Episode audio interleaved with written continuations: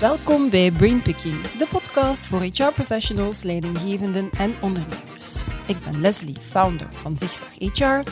En met Zigzag HR dagen we jou uit om jezelf en je vakgebied heruit te vinden. Abonneer je dus zeker op dit YouTube-kanaal of volg ons op jouw favoriete podcastkanaal. Het imposter-syndroom, daar gaan we het in deze podcast over hebben. Dat jeukerige gevoel dat je door de mand gaat vallen, dat je ontmaskerd zal worden. Dat stemmetje dat je soms probeert te boycotten vlak voor je een presentatie moet geven of een meeting binnenstapt.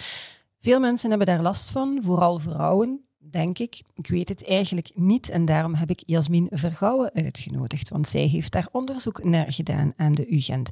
The Fear of Being Exposed, the Trait-Relatedness of the Imposter Phenomenon and its Relevance in the Work Context. Wat is het imposter syndroom? Hoe verhoudt het zich tot perfectionisme? Zijn vrouwen daar dan effectief meer onderhevig aan dan mannen? Is dat gelinkt aan bepaalde persoonlijkheidskenmerken? Gaat dat over naarmate je ouder wordt? En wat is de impact van het imposter-syndroom op ons welzijn en op performantie op het werk? En hebben HR en leidinggevenden daar misschien ook wel een rol in te spelen? Met Zigzag HR vertalen we wetenschappelijk onderzoek graag naar de praktijk op de werkvloer. En dat is dus exact wat we ook in deze podcast gaan doen. Dag Jasmin. Hallo. Hey, hey, welkom. Welkom in Gent op de boot, maar je komt van niet zo ver, hè? Nee, nee het was een minuutje of twintig, denk ik, uh, rijden. Dus, uh, maar kijk, en het weekend staat voor de deur. Dat is allemaal goed nieuws eigenlijk, hè? Ja, zeker. Jasmin, um, je hebt onderzoek gedaan naar het imposter syndroom. Waarom dat thema? Ik zal misschien eerst kort een beetje kaderen mhm. wat het ongeveer inhoudt. Um, dat, dat fenomeen dat verwijst eigenlijk naar echt intense gevoelens van intellectuele onechtheid of mhm. intellectuele fraude. Oh, dat klinkt wel heel zwaar. Ja, ja, klinkt wel zwaar, maar vaak ervaren door, door succesvolle individuen. Mhm.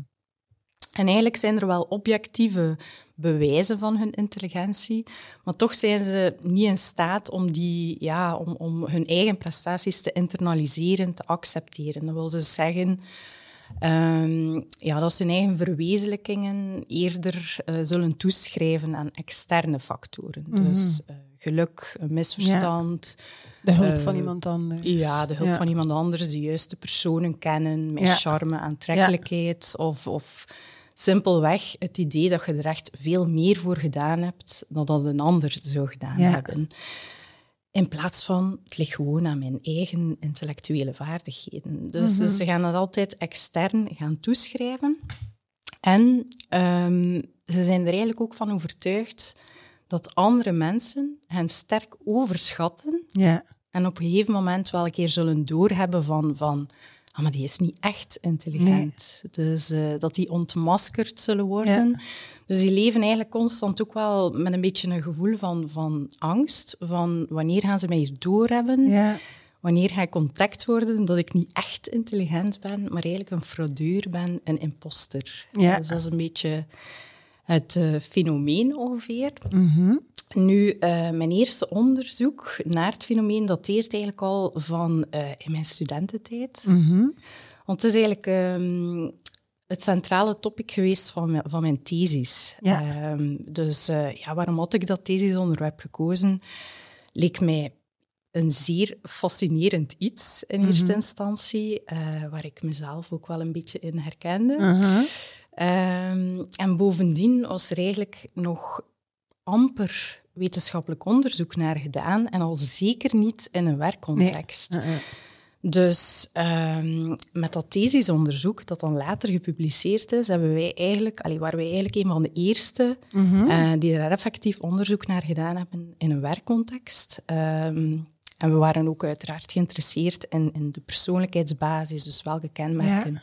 Ja dat dan meer um, de bouwstenen vormen ja, ja. van het fenomeen op vlak van persoonlijkheid. Oké, okay. maar er zat dus ook een stukje, er was een, een grote interesse, hoor ik bij jou zeggen, het feit dat er eigenlijk nog maar amper onderzoek of geen onderzoek naar gedaan was, maar ook een beetje persoonlijk, dat je dacht van, ik heb daar misschien ook wel wel last van, ik wil daar wel meer over weten, om daar hopelijk anders mee te kunnen omgaan. Mag ja. ik dat zo omschrijven? Ja, ja, ja, ja zeker, zeker, zeker. Maar ik ben zelf ook heel uh, nieuwsgierig, want ik ik, ik weet het niet of ik het heb. Ik zie mezelf al zeker niet als succesvol, maar ik, het gevoel van ze gaan mij doorhouden en elke keer dat je eigenlijk denkt, oh nee, nu gaat het gebeuren. Nu is het, nu, nu is het vandaag. Ja, dus dat, daar herken ik mij dan wel in. Dus ik ben heel benieuwd, als we dan even kijken en vanuit wetenschappelijk standpunt dan, hè, op basis van welke criteria kan je dan nu eigenlijk vaststellen? dat imposter syndroom? En, en wat zijn dan, en al meteen andere vragen en wat is dan het verschil? Of, of waar, zit, waar zit een link in met faalangst of perfectionisme? Wel, ik denk dat het eerste um, misschien wel relevant is om een beetje te verhelderen mm um, dat, dat er ja, door het, het imposter-syndroom te noemen, dat dat wel een beetje de verkeerdelijk de indruk geeft dat het om een klinisch syndroom gaat, um, ja, een, een, mentale stoornis. Mhm. Dus het is voor de duidelijkheid mhm. niet iets, uh, als je in de DSM gaat gaan kijken, uh, dat je daar het mm imposter-syndroom tegenkomt en dat je dan uh, aan de hand van de aanwezigheid van x aantal criteria gecategoriseerd wordt als mm. imposter. Dat is het dus zeker niet. niet. Nee. Nu, er is wel, um, ja, vandaar dat ik ook zo een beetje de voorkeur heb, en eigenlijk wel in de wetenschappelijke literatuur in het algemeen, om het het imposterfenomeen te gaan okay, noemen. Ja. In plaats van een syndroom, omdat dat zo nogal een klinische klank uh, geeft uh, aan het fenomeen. Dus um, ja, ik heb daar wel een, een voorkeur voor. voor ja, het, uh, voor maar dan gaan we daar vanaf nu het imposter fenomeen. Fenomeen. ja, fenomeen. dat wel lukken. Dat is allereerst. Ik ga mijn best doen. Oké, goed. Nu, er is wel een soort van vragenlijstje uh, mm-hmm. beschikbaar. Um, dat is de Glance Imposter Phenomenon Scale. Je kunt die online eigenlijk zeer gemakkelijk terugvinden. Okay.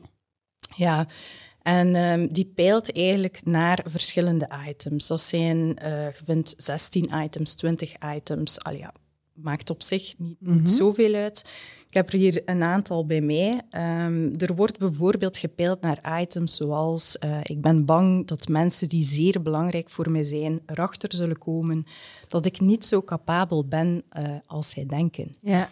Tweede item of voorbeeldje is, um, soms denk ik dat ik mijn huidige positie behaalde of mijn huidig succes verkreeg omdat ik toevallig op de juiste plaats op het juiste moment was, uh, of omdat ik de juiste mensen kende. Dus dat zijn zo twee voorbeeldjes van, van dat vragenlijstje. Dus er is wel een manier om die impostergevoelens of die imposterneiging in kaart te brengen. Nu is het wel zo dat een tiental jaar geleden dat men echt nog wel ja, het imposterfenomeen benaderde vanuit een, een categorische mhm. benadering. Dus ik weet niet of dat, dat iets bekend is. Maar um, eenvoudig uitgelegd, op dat vragenlijstje heb je dan een bepaalde score. Mhm. En dan ging men eigenlijk werken met een cut-off. Van, Vanaf je een bepaalde score hebt die hoger ligt dan, dan ben je een imposter. Ehm, heb je een lagere score, ben je niet imposter. dus uh, dat werd wel echt gedaan. Dus eigenlijk in de tijd... Uh, dat wij met het onderzoek bezig waren. Waar de mensen zo gecategoriseerd? Die... Ja, als er onderzoek naar gedaan werd, dan werd er met die cut-off score nog gewerkt. Dus wij mhm. hebben in onze wetenschappelijk onderzoek echt moeten gaan verantwoorden waarom dat wij dat eigenlijk op een dimensie zijn gaan mhm. bekijken en waarom dat, dat een betere manier is om eh, die neigingen in kaart te brengen. Dus nu is dat eigenlijk iets heel gewoon. Als je nu in de literatuur kijkt, dan bekijkt bijna iedereen dat ook vanuit een dimensioneel perspectief, mm ervan uitgaande. Ja, dat je dat bijna op een, op een lijn van 0 tot 100 zou kunnen bekijken. En dat iedereen wel een plekje heeft op die dimensie, gaande van heel erg weinig imposterneigingen mm tot superveel. Ja. Maar dat dat dus niet iets van, van alles of niets is. Mm je hebt het of je hebt het niet. Dus dat is mhm. wel uh, een belangrijke wijziging die ja, eigenlijk nog niet zo lang geleden ja, uh, gebeurd is. En het is, maar ik ben, ben waarschijnlijk al te veel in, in de inhoud aan het gaan. Dat, dat is dan, als ik dat vragenlijstje nu zou invullen, dan kom ik ergens op die lijn. Ik veronderstel dat dat dan niet statisch is. Als ik dat volgend jaar of binnen twee jaar zou doen, dat dan misschien dat ik ergens anders op die lijn ga zitten. Of... Ja, dat klopt. Ehm, ik denk dat mensen zeker en vast ook kunnen veranderen uh, op die dimensie. dat dat een stukje ook... Um, allez, ik spreek voor mezelf dan, uh, dat ik er vroeger veel meer last van had dan nu bijvoorbeeld. Mhm. Dus dat dat echt wel ook iets is dat, dat, dat wijzigbaar is. Ah, ja. um, een stukje ook uh, de omgeving waar je in terechtkomt, die dat kan aanwakkeren of net niet. Waar ah, je je heel erg op je gemak kunt voelen en dat dat dan uh, een stukje onder controle is mm. helemaal. Dus ik denk dat dat zeer inderdaad afhankelijk is van het moment waarop dat je die vragenlijst zou afnemen. Oké, dus het is eigenlijk op basis van die vragen dat je dan ergens op, op die lijn, hè, op die dimensie gepositioneerd wordt. Hè? Kan ik dan misschien zeggen in welke mate dat je, en waar dat je zit? Um, wat is dan het verschil of de link met bijvoorbeeld faalangst en perfectionisme? Hoe, hoe verhoudt zich dat daartoe? Ja, er is inderdaad um, een belangrijke overlap met constructen zoals faalangst, perfectionisme, lage zelfwaarde, een lage zelfeffectiviteit. Um, maar belangrijk is dat dat fenomeen niet beperkt kan worden tot één van mhm. die zaken. Dus het is effectief een complex gegeven, een fenomeen, dat mhm. eigenlijk um, ja, dat er alleen maar sprake van is als, als al die factoren ook samen aanwezig zijn. En elkaar versterken. Ja, ja, of ook, elkaar inspelen in ieder geval. Inderdaad, inderdaad. Dus als je daar verder op inzoomt, dan zul je zien van dat is een fenomeen met, met een aantal cognitieve kenmerken. Mhm. Dus bijvoorbeeld ja, irrationele gedachten. Mhm. Dat het echt blijft overtuigd zijn van, van, van ik ben niet echt intelligent, die irrationele gedachten. Uh, maar ook bijvoorbeeld perfectionistische zorgen. Mhm. En als we dan kijken van ja, dat zijn cognitieve elementen, maar dan heb je ook emotionele en gedragsmatige componenten. Emotioneel bijvoorbeeld die angst die heel fel aanwezig is, mhm. van, van wanneer gaan ze mij hier door? Ja, ja. En uh, gedragsmatig zien we bijvoorbeeld um, ja, dat, dat er een heel ja, een, een aantal mensen dan echt extreem gaan voorbereiden. Ah ja of net echt uitstelgedrag vertonen en echt tot op het laatste moment wachten van, van eraan te beginnen aan mhm. hun, hun taak. Om dan toch uiteindelijk echt wel uitzinnig voor te bereiden en, en dan toch uh, de taak goed te volbrengen ja. of zo. Maar je ziet dat dat wel een combinatie is van ja. cognitieve, emotionele, gedragsmatige kenmerken. En inderdaad, perfectionisme, faalangst vallen daar zeker ook onder. Mm Maar het is belangrijk dat zo het samen voorkomen van al die elementen. Um, dat dat wel ja, nodig is, is, is vreed gezegd. Maar, ja, dat, uh, dat, dat eraan voldaan moet zijn om te kunnen spreken van het, het fenomeen. Ja, ja, oké. En, zijn bepaalde mensen daar dan um, gevoeliger voor? Hoe is dat dan bijvoorbeeld gelinkt aan persoonlijkheidskenmerken? Um, ja, ik denk dat je zeker kunt stellen dat bepaalde mensen daar gevoeliger voor zijn. Nu is het wel zo dat, zoals bij de meeste fenomenen, denk ik, uh, in, in de psychologie, dat een interactie is, een combinatie van omgevingsinvloeden mm en dan persoonskenmerken. Ja. Dus als we kijken naar die omgevingsinvloeden, dan weten we bijvoorbeeld dat de, ja, de, de, de opvoedingsstijl van ouders bijvoorbeeld een belangrijke rol speelt. Mm Um, waarbij dat we toch merken dat ouders die heel erg overbeschermen, heel controlerend zijn, dat die impostergevoelens toch vaker voorkomen in dat soort gezinnen. Ook in gezinnen waar de prestatie heel erg belangrijk is. Dat dat zo super prestatiegericht mm is, uh, de sfeer. En daarom niet alleen op school of zo, ook in sporten, gewoon zo die, de, de, de sfeer die er heerst. Ja, ja, ja, ja, Dus enerzijds hebben ze die omgevingsinvloeden, uh, waaronder dus opvoedingsstijl. Anderzijds is dus ook persoonlijkheid. En dat mhm. hebben wij dus iets meer uh, onder de loep genomen uh, in ons onderzoek. En daar zijn we eigenlijk uitgekomen op een drietal persoonlijkheidstrekken die toch wel echt belangrijk zijn bij het ontstaan van het mhm. fenomeen. Dat was in eerste instantie neuroticisme. Mhm. Mensen die daar wat hoger op scoren, die, ja, die zijn van nature ja, wat geneigd om, om eerder angstig te zijn, wat sneller stress te ervaren, wat onzeker te zijn. Mhm. Um, een tweede was zelfeffectiviteit. Ja. Self-efficacy wordt dat ook wel genoemd. Dat is echt het vertrouwen dat je hebt in je eigen kunnen. Ja. Dus eigenlijk is dat een hele logische, die, die wel echt sterk geconnecteerd is met dat fenomeen. Mm Die mensen hebben echt een heel laag vertrouwen in hun eigen kunnen, in hun eigen uh, competenties. En dan tenslotte maladaptief perfectionisme. Dus dat is ook mhm. wel iets um, dat, dat heel duidelijk was. Um, om het verschil wat te illustreren, uh, de, de normale of, of ja, adaptieve perfectionisten, die, die hebben ja, ook zeer hoge verwachtingen en standaarden. Uh, maar eens dat ze die standaarden bereikt hebben, dan hebben ze wel een gevoel van tevredenheid, van voldoening. Ja. Dat is niet zo bij maladaptief perfectionisme. Mm. Dat is, uh, daar hebben ze ook diezelfde zeer hoge standaarden voor zichzelf. Maar hebben ze eigenlijk nooit het gevoel van voldoening of tevredenheid. Zelfs niet mhm. als ze die objectieven eigenlijk bereiken. Dus ja. Ja, ze hebben eigenlijk het gevoel dat het nooit goed genoeg, is. Ja. ja. En dat zijn zo wat de belangrijkste drie kenmerken uh, die, uit onderzoek, ah, die uit ons onderzoek uh, gebleken zijn als uh, ja, toch wel belangrijk als onderliggende bouwstenen. En dat in combinatie, wil ik je ook net zeggen, met omgevingsfactoren. Dus die, die daar een impact op hebben. Zeggen, en hebben, want ik had het in mijn introductie ook gezegd, hebben, ik zou denken, op basis van wat ik zie en wat ik voel, dus totaal niet onderbouwd, dat vrouwen jonge vrouwen in het bijzonder daar meer last van hebben dan mannen of oudere vrouwen of oudere mannen. Maar sowieso vrouwen meer dan mannen, denk ik dan. Klopt dat?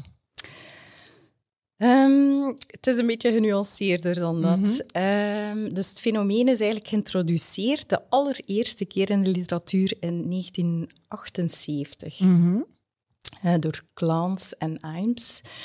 Um, dat waren dus de grondleggers, als je het zo kunt uh, stellen, van het fenomeen. En um, zij hebben dat eigenlijk geïntroduceerd als iets typisch voor vrouwen. Ja. Dus hun onderzoek, dat was dan op basis van casussen, dat waren ook uitsluitend bij, bij vrouwen eigenlijk, uh, ah, ja. hun, onderzoeken. Dus ja, ja ze, gingen daar eigenlijk ook misschien iets te veel van uit, dat, het, dat het typisch voor vrouwen was. En ze gingen zich dan ook enkel en alleen richten op vrouwen. Nu weten we ondertussen dat het zowel voorkomt bij vrouwen als bij mannen. Mhm. Wat dat niet wil zeggen dat er geen geslachtsverschillen kunnen gevonden worden. Mhm.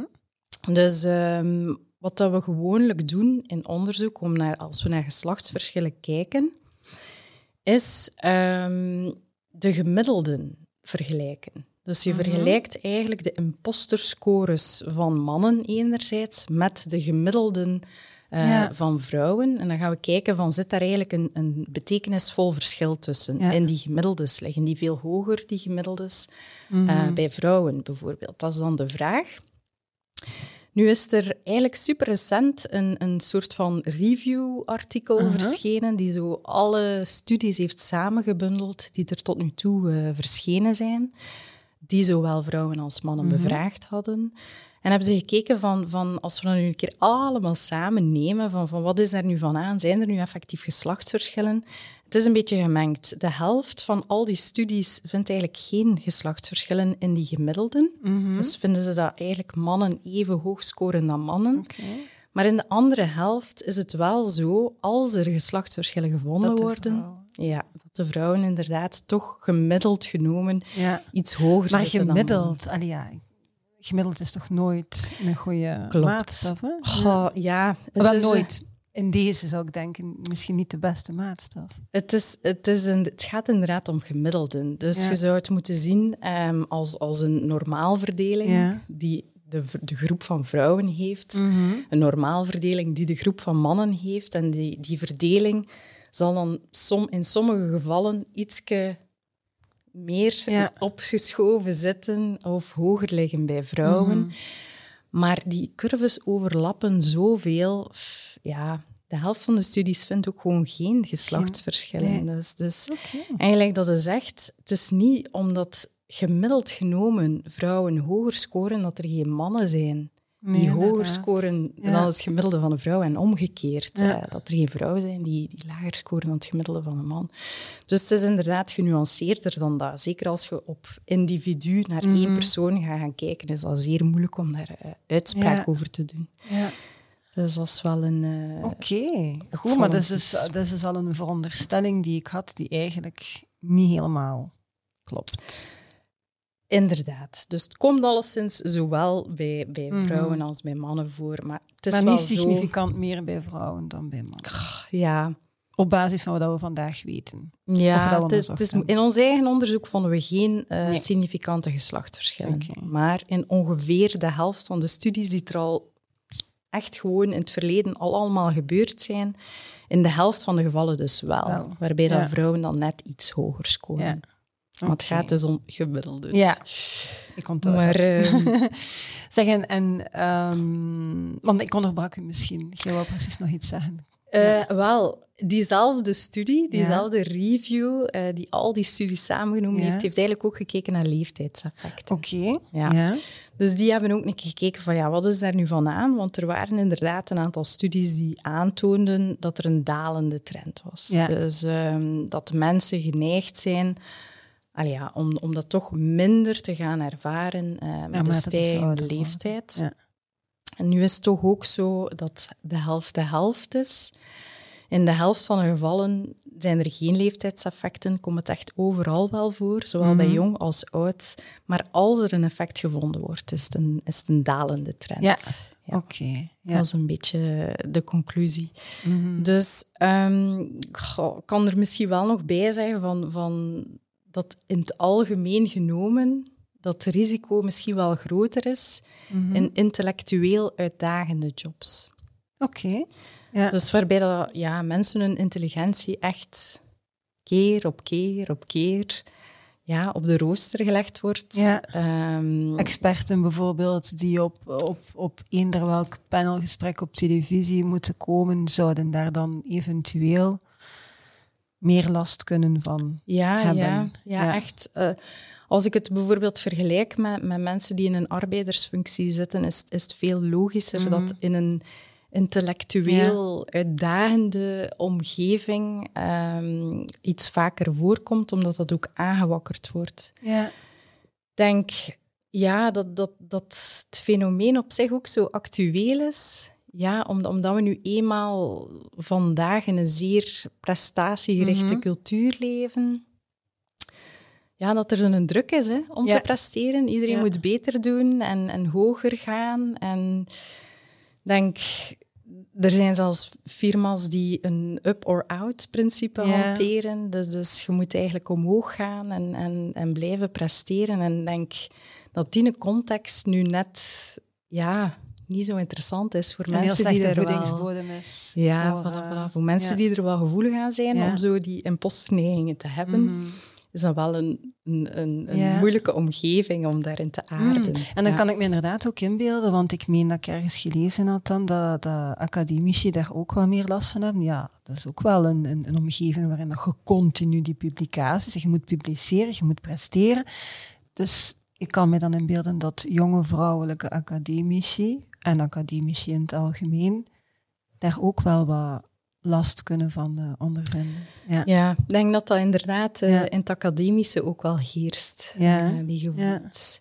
Ja. Maar um, om nu even terug te grijpen naar ons eigen onderzoek, mm hebben wij mhm. ook wel echt in verschillende sectoren mm gekeken en toch ook wel gezien dat dat niet echt eigen is aan bijvoorbeeld het academische of, in, mhm. of in onderwijs bijvoorbeeld. Um, maar ja, dat, dat het toch ook wel elders uh, terugkomt. Dus dat het niet echt eigen is aan, nee. aan ene sector of zo. Dat, uh... Dus het, het, is, het maakt deel uit van de maatschappij, zouden we kunnen zeggen, ja. in meer of mindere mate. Ja. Zoiets. Ja, ja, ja. ja. verder zeggen we ook dat het niet iets was van Ehm, dat enkel bij starters of zo terugkwam. Mm. zowel startende werknemers als mensen die al wat meer ervaring hadden, maar ook middelmanagers en topmanagers. Yeah. waren er eigenlijk bij als we dan gaan, gaan, kijken naar echte mensen met hele hoge impostergevoelens. Uh, dan zat dat eigenlijk echt in al die lagen van de organisatie. Mm, Oké. Ik vind dat boeiend. Zeg, mensen die, ik, ik betrap mezelf erop dat ik, dat ik het eigenlijk altijd omschrijf als last hebben van. Mensen die daar last van hebben, die presteren doorgaans, is dat misschien een woord dat ik wil gebruiken, beter dan anderen die daar dan minder last van hebben, ga ik het benoemen. Ja. Dat lijkt paradoxaal, maar kan het zijn dat sommige mensen dat misschien een beetje nodig hebben om te kunnen zichzelf in beweging brengen, om, om, om te kunnen functioneren? Hoe, hoe, mag, ik, hoe mag ik dat zien? Um, ja, dat, dat, dat lijkt inderdaad paradoxaal. Dat is ja. misschien ook wel een beetje. En ja, initieel werd dat wat verklaard in de literatuur.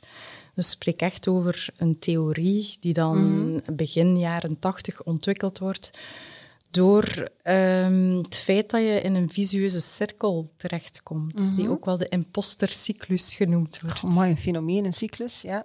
Ja, ja, ja de impostercyclus. En mm -hmm. um, volgens de theorie, het schemaatje van de impostercyclus, begint dat altijd bij ja, een, een prestatiegerelateerde taak. Mm -hmm. En dan begint het. Ja. We krijgen een taak en we worden op de proef gesteld. Uh, die gevoelens van angst, zelftwijfel, zichzelf zorgen maken, komen dan ineens op. En dan uh, ja, moet er natuurlijk wat gebeuren. Dan ja. uh, heb je enerzijds een aantal mensen die eerder echt extreem gaan voorbereiden. Mm -hmm. Anderzijds ook die mensen die heel erg uitstelgedrag vertoren, maar, maar, dan er toch op het einde van de rit in slagen om, om, mm -hmm. om het goed te doen. Um, dus uiteindelijk slagen ze dan wel in een opzet en is er zo een soort van tijdelijke opluchting. Ja. Even van, het is gelukt. Het is gelukt. Het is gelukt. Ja. En andere mensen, ah, goed gedaan. En je wordt geprezen en veel lof enzovoort. Maar volgens de theorie is dat dan net het moment uh, dat dat een bevestiging is van het bedrieger zijn. Ja. Uh, dus, dus het feit dat ze het gehaald hebben of het goed gedaan hebben, is dan een, niet iets dat, dat, dat uh, zelfvertrouwen aanwakkert, maar in tegendeel net een bevestiging van, ja, logisch, ik heb er gewoon superveel voor gedaan en veel ja. meer dan een ander bijvoorbeeld. Dus uh, daarmee zitten ze zo'n beetje in een cyclus van, van bij elke prestatiegerelateerde taak, ja. die angst die dan terugkomt. En wordt dat dan eigenlijk versterkt? Ja, dat is een beetje het idee. Ja. Dat was het theoretische idee. Ja. Maar nu is het eigenlijk zo dat nog maar echt, oh, ik denk de laatste twee, drie jaar of zo is, dat, ze, dat er nog maar een paar studies zijn tevoorschijn gekomen die effectief de relatie met presteren uh, onderzocht hebben. Mm -hmm. Dus dat is lang zo een gegeven geweest van ja, we hebben het hier over succesvolle individuen maar eigenlijk amper getest geweest. Ja. Zelfs nu nog maar een paar studies. Uh, dus, dus het is eigenlijk heel moeilijk om er uitspraken over mm -hmm. te doen. Maar wat ik wel kan zeggen, is dat die paar recente studies toch ook eerder in de richting zetten van dat dat toch niet altijd blijkt te kloppen. Okay. Dus dat die mensen uh, niet altijd beter presteren, zelfs in tegendeel, soms zelfs zwakker presteren. Okay. En als je daar iets verder over nadenkt, is dat misschien ook niet zo onlogisch. Mm -hmm. uh, als je weet dat bijvoorbeeld ja, die impostergevoelens toch ook wel emotioneel uitputtend zijn. Mm -hmm. en dat vermoeiend inderdaad. Ja, ja, vermoeiend. Zijn. Ja, ja. Dat voorspelt meestal niet zoveel goeds op lange termijn natuurlijk. Mm -hmm. Dus uh, ja zien we toch echt naar presteren en, en toe dat dat, dat dat wellicht toch niet bij alleen de high achievers zit. Mm -hmm. Dus dat het een beetje genuanceerder is. Ja. De, zeg maar, als ik jou dat dan hoor zeggen, dus dat dat een impact kan hebben, eh, impact zou hebben op um, de prestatie, dus de performantie, maar dan ook op het welzijn, ja, dan vind ik dat dat wel een thema is dat behoorlijk aan bod zou mogen komen vandaag de dag binnen HR en bij leidinggevende, omdat we hebben al een gigantische uitval. Het is al een heel krappe arbeidsmarkt, dus het is bijzonder belangrijk dat we in het kader van het welzijn van onze mensen er alles aan doen om te zorgen dat die context waarin dat die mensen dan zitten een positieve, een goede voedingsbodem zou zijn. Hè? Herinnerend wat, wat je in het begin zei, want het is persoonlijkheid en context. Ja. Zijn er zaken die je, ehm, die je daar kan meegeven als, als ja, ik weet niet, tip of advies, of ik dat zo mag omschrijven, naar het bedrijfsleven toe? Als, zij dus, als dat effectief iets is dat zich voordoet in gans de organisatie, wat kan een leidinggevende of wat kan een HR-verantwoordelijke dan doen om ervoor te zorgen dat die context niet een negatieve impact gaat hebben op de neiging die mensen hebben om het imposterfenomeen te vertonen. Dat klinkt als een heel ingewikkelde zin. Ik hoop dat je nog kunt volgen. Ja. Um, uit ons eigen onderzoek is alleszins gebleken dat sociale steun op het werk een hele belangrijke is. Dus um, wat dat wij onder andere onderzocht hebben, was uh, de relatie bijvoorbeeld met jobtevredenheid, mm -hmm. uh, extra rolgedrag, commitment. Maar om bijvoorbeeld met het voorbeeld van, voorbeeld van tevredenheid verder te gaan, daar vonden we eigenlijk dat mensen uh, met zo'n eigen gevoelens, mm -hmm. impostergevoelens, toch eerder ontevreden zijn over hun job. Dat is mhm. iets dat we dus in andere studies ook terugvinden. Die ontevredenheid, ja, misschien meer als uh, over hun carrière in zijn geheel. Ehm, zich minder goed in hun vel voelen. Ook effectief een relatie met burn-out, ook al, al, uh, al, wetenschappelijk teruggevonden. Um, maar door de aanwezigheid van sociale steun op het werk konden die volledig gebufferd worden. Dus zelfs niet afgezwakt, dat was echt volledig gebufferd. Wow. Dus dan heb ik het echt over uh, sociale steun van collega's. Mm -hmm. uh, dat kan dan taakondersteuning zijn, elkaar helpen, maar ook emotionele steun. Ja. Um, ook de leidinggevende kan daar zeker een, een belangrijke ja. rol in spelen. Ik denk dan aan bijvoorbeeld uh, de rol als, als mentor, als ja. carrière mentor, waarbij ja, dat hij echt tijd aan u besteedt. Um, u ook zo wat de informele regeltjes leert mm -hmm. van, mhm. van de organisatie, uh, de bedrijfspolitiek, wat, ja. dat, wat dat in deze organisatie um, ja, gangbaar net, is of, net, of gaat... Net ja. goed of net ja. niet goed ja, is. Zo dat soort dingen. Dan, okay. Waardoor dat je ook echt gesteund kunt voelen door, uh, door je leidinggevende. Dat zijn dingen die echt een verschil maken. Ik denk zeker op vlak van welzijn dat er veel kan gebufferd worden door zo simpelweg ja, misschien zelfs interventies op te zetten van, mm -hmm. van kijk, bij iedere nieuwe werkkracht zetten we nu een mentor. Ja. Door dat soort interventies. Ah, dat gebeurt inderdaad wel in een aantal organisaties. Dat, dat wordt volgens mij misschien initieel vanuit een waarschijnlijk eerder vak, vakinhoudelijk dat men daar naar kijkt, maar ondertussen kijkt men ook in het kader van persoonlijke ontwikkeling en inderdaad naar die carrière toe. Dat gaat veel breder dan wat je vandaag doet, maar daar daar kan dat ook in vervat zitten. Hè. Je gaat dat toch wel voelen als mentor. Je, herkent de signalen ja, toch, ja. toch wel, zonder dat je dat zo moet ja. um, benoemen. Ja, ja dat is waar. Mm -hmm. Ik denk voor de rest, naast die sociale steun, dan wat wij dan in ons eigen onderzoek mm -hmm. uh, onderzocht hebben, ja, dat, dat misschien algemeen ook interessant is om, om een cultuur wel uh, te creëren waarin dat oké okay is om fouten te maken. Ja. Ik denk uh, dat dat nog net iets te veel gebeurt en dat er bedrijfsculturen is dat, dat mensen schrik hebben om fouten te maken. Ja, dat is ook niet voor, goed voor de creativiteit nee. enzovoort. Um, ik denk zeker naar impostergevoelens toe dat ja. dat ook een belangrijke is. Um, dat, er tijd en dat er ruimte voor is om fouten te maken. Ja. ja. Want men zegt dat in het bedrijfsleven. Hè? Hier, er mogen altijd overal fouten gemaakt worden, maar toch niet nu. En toch maar niet jij. Ja, dat is... Uh, ja, oké. Okay. Um, kan het ook helpen door het bespreekbaar te maken? Ik maak nu even de link met een, een, een ander topic, um, wat ik verrassend vond initieel, ging over zelfmoord. Um, de zelfmoordcijfers in ons land zijn ook behoorlijk hoog. En daar werd eigenlijk als suggestie gegeven van maak het bespreekbaar en durf het als je echt vermoedens hebt dat iemand last, dat iemand echt heel diep zit.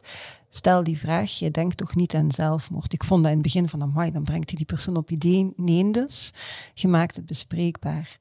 Als ik terugdenk aan het imposterfenomeen, het zal een jaar of vijf geleden geweest zijn dat ik door, ik vermoed dat iemand van de standaard was, ik zal de tijd ernaast zetten, dan hebben ze alle twee een ding gehad, maar ik vermoed dat iemand van de standaard was, die zei van ik ben op zoek naar mensen in het bedrijfsleven die te kampen hebben met het imposter syndroom, noemde hij dat toen nog wel. Ehm, kent jij mensen? En ik heb toen in mijn netwerk een aantal mensen met leidinggevende functies gecontacteerd. En bijna allemaal zeiden van ja, ik herken me daar wel, maar ik ga dat no way dat ik daar een interview ga over geven vijf, zes jaar geleden. Ik heb het gevoel dat dat vandaag toch al een beetje beter zit, dat mensen dat wel al durven zeggen. Is dat iets dat kan helpen? Om, mogen, we dat, mogen we dat zeggen? Moeten we niet bang zijn dat ze dan, oei, maar die gaan we geen promotie geven, want als het nu al niet lukt. Ja, ik denk dat dat wel de vrees is van vele mensen. Dus uh, ja, enerzijds heb je het punt van, van, van tot over een paar jaar had bijna niemand daar nog van gehoord. Dus mhm. nu wordt dat wel al iets dat gekender is. Dus dat is al één. Ja als het geen naam heeft of als je het niet kunt benoemen, is het ook al moeilijker om erover te praten, natuurlijk. Hè? En ik denk twee, um, ja, dat dat gewoon echt heel moeilijk ligt gesteld. Allee, door daarover te praten met collega's, met leidinggevenden, stel je je super kwetsbaar op. Hè? Je, je spreekt over je mhm. angst, over je zelftwijfel, hoe incapabel dat je je eigenlijk voelt. En mhm. ik denk ja, ik heb toch het idee dat, dat veel mensen dat, dat als een te groot risico of zo zien in hun carrière, om, om daar echt heel open over te zijn. Omdat ze zich net iets te kwetsbaar opstoelen of, of inderdaad misschien het gevoel hebben dat, dat, dat ze niet zullen promoveren of zo. Maar we weten intussen ook dat door erover te praten, dat het genormaliseerd wordt. En doordat het genormaliseerd wordt, dan gaan die negatieve effecten ook wel verkleinen. Ja. Ik denk, uh, gelijk dat je zelf ook aangaf, door erover te praten, merk je eigenlijk ook wel dat bijna iedereen zowel momenten heeft gehad, mhm. al is het op bepaalde momenten in hun leven, dat ze zich er wel in herkennen. Dus, dus het is helemaal niet iets abnormaal. Nee. Dus ik denk dat het zeker helpt om erover te praten. De stap zetten is gewoon niet zo moeilijk, denk ik. Uh, is niet, zo, ja, niet zo gemakkelijk. Niet zo gemakkelijk hè? Ja, daar gaat iemand inderdaad dat eerste initiatief moeten nemen. Um, om af te sluiten, ik heb begrepen dat je er zelf ook wel last van had of nog hebt. Ik meen gehoord te hebben er juist dat dat verbeterd is bij jou. Of heb ik, ik dacht dat ik dat toch gecapteerd had. Ja, heb jij dan tips voor mensen? Wat heb jij dan gedaan dat, dat, ver, dat, dat het makkelijker is geworden voor jou? Ik ga het nu zo zeggen, dat, dat, dat je er minder last van hebt. Goh, ik heb alleszins geen ervaring met bijvoorbeeld echt cognitieve gedragstherapie of zo, om die irrationele mhm. gedachten uh, aan te pakken of zo.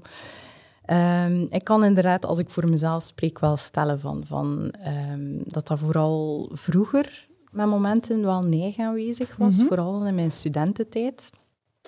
Als ik terugdenk aan de examenperiode, dan zie ik mezelf soms nog echt panikeren, alsof dat de wereld verging. Ja. Uh, terwijl, ja, ja, soms een keer iets minder presteren, dat dat eigenlijk ook niet zo erg is. Mhm. Maar toen leek dat zo... einde van de wereld. Ja, zo erg. En die paniek uh, was zo hevig aanwezig soms. En dat is er nu wel niet meer. Mhm. Ehm, dus ik denk, ik vermoed ook met ouder te worden, dat het relativeringsvermogen wel, wel veel groter is geworden. Um, dus het idee dat alles eigenlijk relatief is of zo, dat helpt me wel enorm. Dat, dat klinkt iets heel simpel, hè, maar ja. ja. En ik denk dat dat in mijn geval gewoon met een beetje ouder te worden... Uh, Zichzelf een klein beetje heeft op ja, en daarnaast ook wel het rationaliseren. Ja. Toch zo nog een keer de objectieve feiten bijeennemen van, van oké, wat heb ik hier al verwezenlijkt? En dan moet je bijna tot de conclusie komen dat het niet allemaal door toeval of geluk kan zijn. Hè? Allee, als je daar dan een keer even rationeel over nadenkt. Mhm.